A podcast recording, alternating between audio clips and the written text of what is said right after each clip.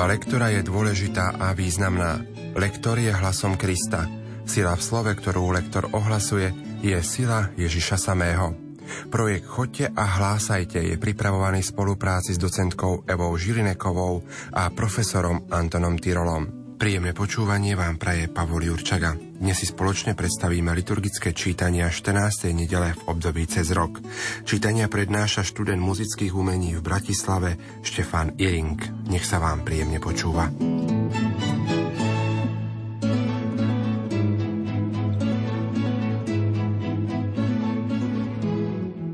Texty 14. cezročnej nedele sa nám prihovárajú predovšetkým témou pokoja. Prorok Zachariáš opisuje Mesiáša ako knieža pokoja. Céra Sionská a céra Jeruzalemská sú pekné semitizmy a označujú Jeruzalem. Vozy z Efraima a kone Jeruzalema sú symboly akejkoľvek moci. Autor tu chce naznačiť, že Mesiáš bude silnejší ako akákoľvek vojenská moc, a to tým, že prinesia na stoli univerzálny pokoj. Čítanie z knihy proroka Zachariáša. Toto hovorí pán. Zajasaj, céra Sionská, plesaj, céra Jeruzalemská. Hľa, tvoj kráľ prichádza k tebe. Je spravodlivý a prináša spásu. Je chudobný a sedí na oslovi. Na osliadku, mláďati oslice. Vyničím z Efraima vozy a kone z Jeruzalema polámu sa bojové luky – a bude sa ohlasovať pokoj národom. Bude panovať od mora až k moru a od rieky až na kraj zeme. Počuli sme Božie slovo.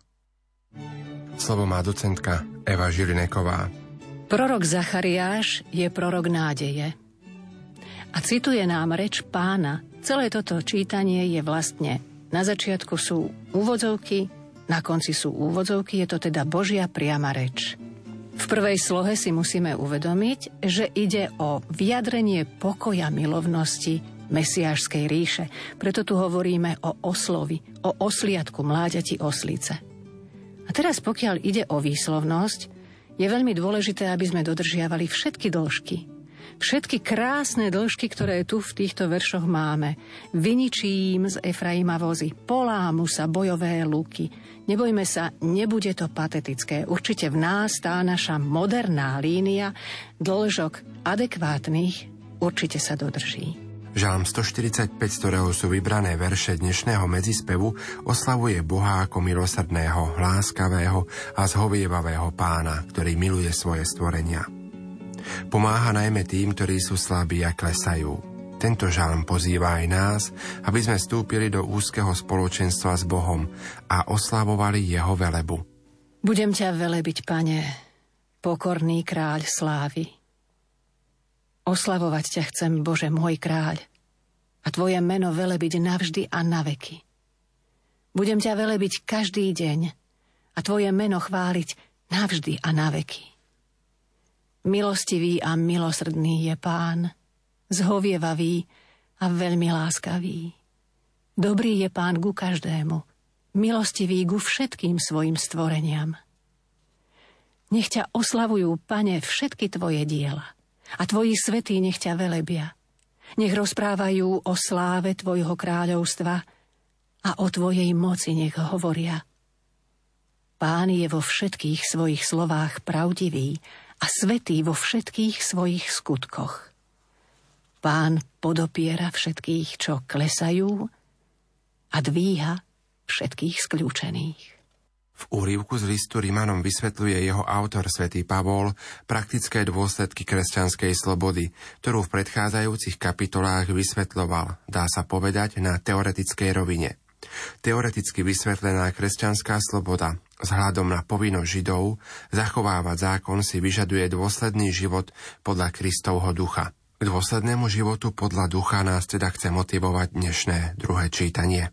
Čítanie z listu svätého Apoštola Pavla Rímanom Bratia, vy nežijete telesne, ale duchovne.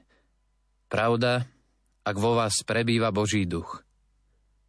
Lebo kto nemá Kristovho ducha, ten nie je jeho. A keď vo vás prebýva duch toho, ktorý vzkriesil Ježiša z mŕtvych, potom ten, čo vzkriesil z mŕtvych Krista, oživí aj vaše smrteľné telá skrze svojho ducha, ktorý prebýva vo vás. A tak, bratia, sme dlžníkmi. Ale nie telu, aby sme museli žiť podľa tela. Lebo ak budete žiť podľa tela, zomriete. Ale ak duchom umrtvujete skutky tela, budete žiť.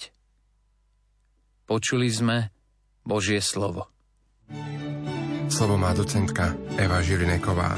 Toto čítanie je na porozumenie veľmi náročné. Ale aj z hľadiska interpretácie tu máme odsek, ktorý je veľmi ťažký. Veď sa len pozrieme na to. Stredný odsek má tri riadky a pritom je to jedna veta. Preto je veľmi potrebné logicky si rozdeliť túto veľkú, dlhú myšlienku. A keď vo vás prebýva duch toho, ktorý vzkriesil Ježiša z mŕtvych, potom ten, čo vzkriesil z mŕtvych Krista, oživí aj vaše smrteľné telá skrze svojho ducha, ktorý prebýva vo vás. Nebojme sa tých čiarok. Vychádzame z logiky, preto tie čiarky dodržiavame, ale nie tak ako na základnej škole. Snažíme sa tie čiarky použiť možno aj na to, aby sme sa dokázali nadýchnuť, pretože nie je správne, ak na jeden výdychový prúd chceme povedať množstvo slov a dokonca veľmi komplikovanú myšlienku. V tej tretej slohe máme dvakrát spomenuté podľa tela. Pozor na to, v niektorých regiónoch nie sme zvyknutí hovoriť mekké ľ. Podľa tela neznamená nič. Snažme sa nájsť si tú prirodzenú podobu mekkého ľ. Staršia generácia mekčí prirodzene veľmi mekučko, ale mladí nehovoria podľa. Stačí, ak povedia podľa tela.